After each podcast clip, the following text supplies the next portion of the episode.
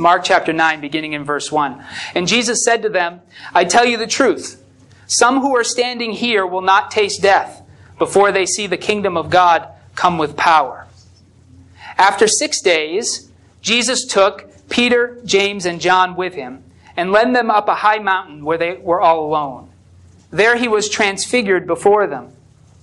His clothes became dazzlingly white, whiter than anyone in the world could bleach them. And there appeared before them Elijah and Moses, who were talking with Jesus. Peter said to Jesus, Rabbi, it's good for us to be here. Let us put up three shelters, one for you, one for Moses, and one for Elijah. He did not know what to say. They were so frightened. Then a cloud appeared and enveloped them, and a voice from the cloud said, This is my son, whom I love. Listen to him. Suddenly they looked around, and they no longer saw anyone with them except Jesus. As they were coming down the mountain, Jesus gave them orders not to tell anyone what they had seen until the Son of Man had risen from the dead. They kept the matter to themselves, discussing what rising from the dead meant. And they asked him, Why did the teachers of the law say that Elijah must come first? Jesus replied, To be sure, Elijah does come first and restores all things. Why then is it written that the Son of Man must suffer much and be rejected? But I tell you, Elijah has come, and they've done to him everything they wished, just as it is written about him. We're people addicted to crises. We want those mountaintop experiences. Crises, critical moments, beatific visions, they're critical to us because they're the things we take with us, the things we remember. But what all of these moments of crisis have in common is this it is rare that the people present on the mountaintop or in the valley really understand what's happening. Almost never. Now, that moment, because of its intensity or emotion or context, may be what we celebrate. But what is more important than the top of the mountain or the bottom of the valley is where we go afterwards. It's to walk down the mountain that defines us. And the disciples experienced that with Jesus on this mountain. And their mountaintop experience helps us to explore three realities of moments in crisis in our life, in our walk of discipleship. And the first is this those moments are clarifying. If you look back at the scriptures, chapter 9 there, verses 1 through 8, you find that some pretty amazing thing happened for the disciples on top of that mountain. Now, first, Jesus took three of them up, and that's significant in and of itself. They should have known something big was going to happen, because whenever Jesus took three people with him, a miracle was going to happen. Because according to Jewish law, and Jesus was Jewish, you had to have two or three witnesses to validate any claim. And so when he separates out three, he's pretty much saying, something big, we need witnesses, so come with me. So they should have known, and they probably did know, that something big was going to happen. And when they get to the top of the mountain, they've been asking the question, who is Jesus? They've just said he was the Christ, but he kind of disagreed with them, and they disagreed with him. He called Peter Satan. It was a pretty rough time for him. And now they're coming up onto the mountain, and the question is going to be revealed again who is Jesus? And there are going to be three witnesses to testify to who Jesus is on top of that mountain Moses, Elijah, and God. I couldn't think of a better three. Now, I don't know how they knew it was Moses and Elijah. I don't know how they knew. Maybe they introduced themselves. But it's not surprising it are these two, because in the history of Israel, there are a few people who didn't taste death. Enoch was the first one. Elijah is another. Elijah is tortured and, and chased down by people. He's always saying a word nobody wants to hear, persecuted, depressed, all those sorts of things. But at the end of his life, God sends a fiery chariot down to him and he's taken up into heaven alive. That's un- unprecedented. It's bizarre. So the fact that Elijah would still be alive to come down, not surprising. Moses, too, went up to the top of a mountain and then disappeared. Nobody knew what happened to him. Deuteronomy tells us he died, but nobody ever found his body. So there's been a lot of Jewish thought about that. So again, these are the guys. But more important than that, Moses is the one who gave the law to Israel. And Elijah is considered the prophet of ancient Israel. And so here we have the law and the prophets testifying to who Jesus is. And then, if that weren't enough, the cloud comes down and a voice from heaven says, This is my son whom I love. Listen to him. That's a clarifying moment. Never mind the fact that Jesus suddenly becomes transformed in front of them and his garments become so white that Mark doesn't even have the language to describe it. It's, it's whiter than you could imagine. If you think you know white, if you, did, if you weren't there, you've never seen white, is Mark's language. But what does it mean? Our moments are like that too. For that brief moment, whenever we're at the bottom or at the top, we call them those extreme experiences, the mountaintop or rock bottom. For that moment, things seem clearer to us too. For that moment, we catch a vision of what could be. And it becomes crystal clear to us. It even becomes real to us. But what's important for us to realize is as clarifying as that moment is, it's never about that moment. It's about what comes next. And the moment for the disciples was clarifying. And the significance of the moment wasn't lost on them. They knew something significant was happening. But the meaning of that moment, they did not have the tools to understand. So, first, the moment was clarifying, but second, the moment is also terribly confusing. And Peter helps us to see this, right? In the middle of all this stuff happening. Peter has to talk. He says to Jesus, Rabbi, it's good for us to be here. Let's put up three shelters one for you, one for Moses, one for Elijah. And then Mark tells us he didn't know what to say. We were terrified. I was reading a commentary this week by Ben Witherington III, and uh, he said this about Peter. He said, Some people have something to say, some people have to say something.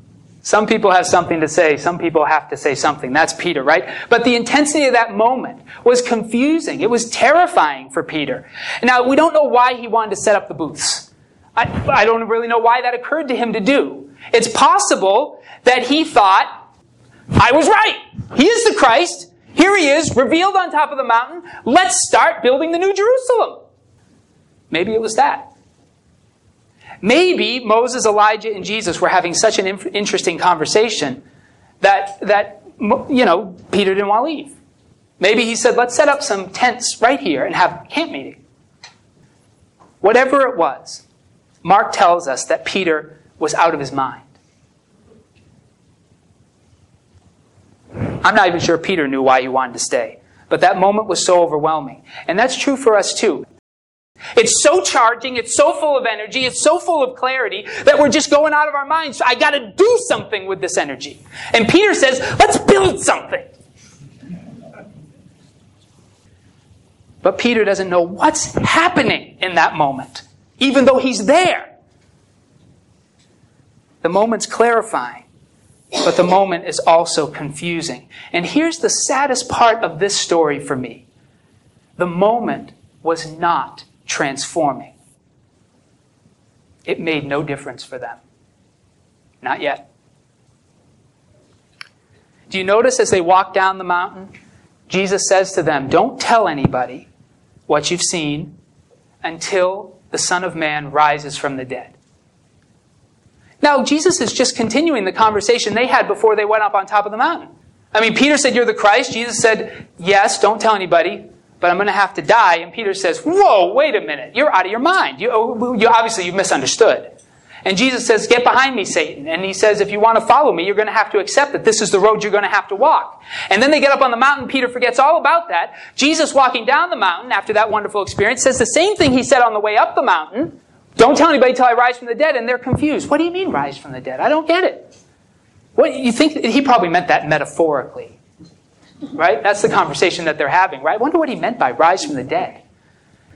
But they were exactly the same. All their assumptions, all their opinions, all who they were, exactly the same after seeing Jesus transfigured as they were before. It made no difference. And Jesus then talks about Elijah, who the ancient Jewish prophets thought would come before the Messiah came, before the king came, to free Israel from their bondage to the Romans. And so they say, why does the text say, if you're the king, we just saw you up there. They don't have a problem believing he's the king. They have a problem believing how he's going to get there. So they say, if you're the king, then wasn't Elijah supposed to come first? And Jesus says, yeah, Elijah did come. We've seen him already in the, in the gospel according to Mark. His name was John, John the Baptist. and he was murdered. So he says they did whatever they wanted to Elijah. Same fate for me. And you can just imagine why the disciples are confused. That doesn't sound like winning. We sometimes deceive ourselves, just like the disciples did, into believing that that moment has more power than it really does. We like to believe that we can change in an instant, that one thing can happen, and that there will be no work between what I see on that mountaintop or in that valley and what I saw clearly from there. But you see, here is the power of this moment. What they saw on that mountaintop, which they would later recognize, thankfully, but what they saw on that mountaintop was a vision of who Jesus was going to be resurrected, healed, king, white robes. They saw it. They got up on that mountain and they could see into the future. They saw a vision of who he was. But what they did not realize was that the road from this mountaintop to that mountaintop went through the cross. The moment was clarifying, it was confusing, and it was not transforming. Our speaker yesterday said this. He said, If you find yourself in Egypt, enslaved, there is no way to get to the promised land without going through the wilderness.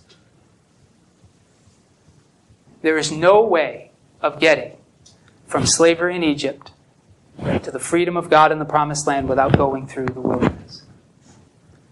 There was no way for Jesus to get to his kingly place without laying down his life on the cross.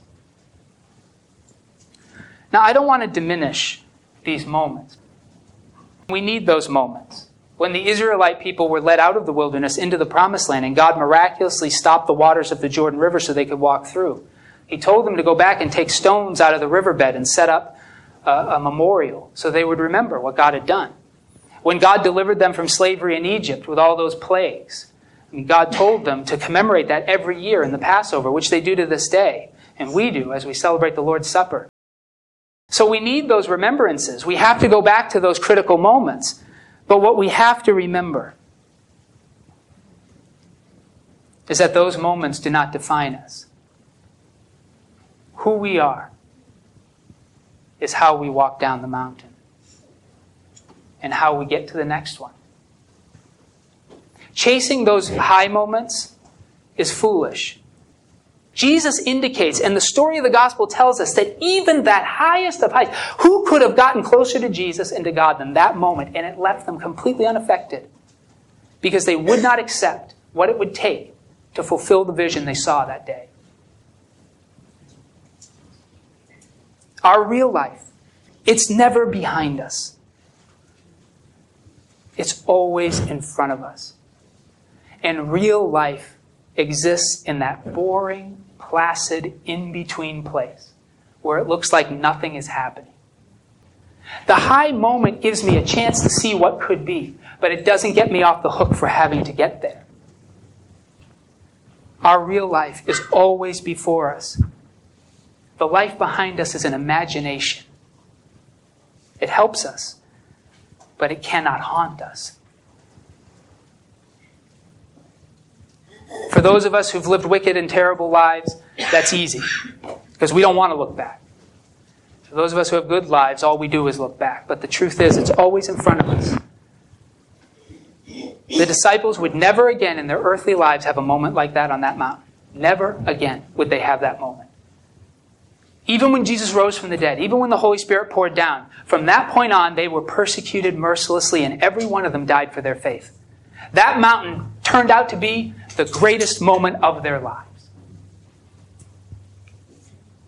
I would say, until they hear those words from Jesus Arise, my love, at the end of time. The road from Caesarea Philippi, where they were at this moment, to the glory that the disciples saw manifested on that mountain, was a road that led for Jesus through the dirty streets of Jerusalem, into the courts before Pilate, to a cross where he was crucified, to a grave in which he was buried. and then to the resurrection that they saw prefigured. Transformation occurs when we allow the vision that we have at the bottom or the top of this road of life that we walk on to give us hope. We see, I think God does this. We see what we could be, who we could be, what our life might be, and we see it. And when we see it, God is telling us, there it is. And we have to keep that vision as we have to plow through the ordinary. Real life, where God wants to transform us, is in the mundane moments between the significant ones. There is no way to move from slavery to freedom without going through the wilderness. But God wants us to know when we're on, when we find ourselves at the highest of heights or the deepest of depths, He wants us to know that what we see there is a vision of the future that we can only discover if we sell out to Jesus. He is the only one that can take us from where we are to what we've seen when we poked our head up through the leaves and saw the sun. Sometimes we make a big deal of that first mountaintop experience when someone says, I'm going to follow Jesus. But what we have to learn to celebrate is the journey from there to what God has for us, because that's really where the Christian life exists. Becoming a Christian is not a matter of simply a courtroom where we were being tried for a crime and the judge says we're not guilty because of Jesus, and then we're done. We're acquitted to live a new life. And Paul seems to say in the book of Romans that we can enslave ourselves again to the stuff Christ has freed us from. And so Paul says that. You've been set free.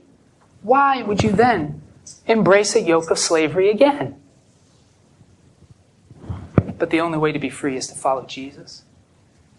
This is the hope of the gospel. The difference is Jesus redefines the valleys and turns them into possibilities. He redefines death and makes it the door to new life. He upends everything. And if we want freedom, we will not find it if we will not follow.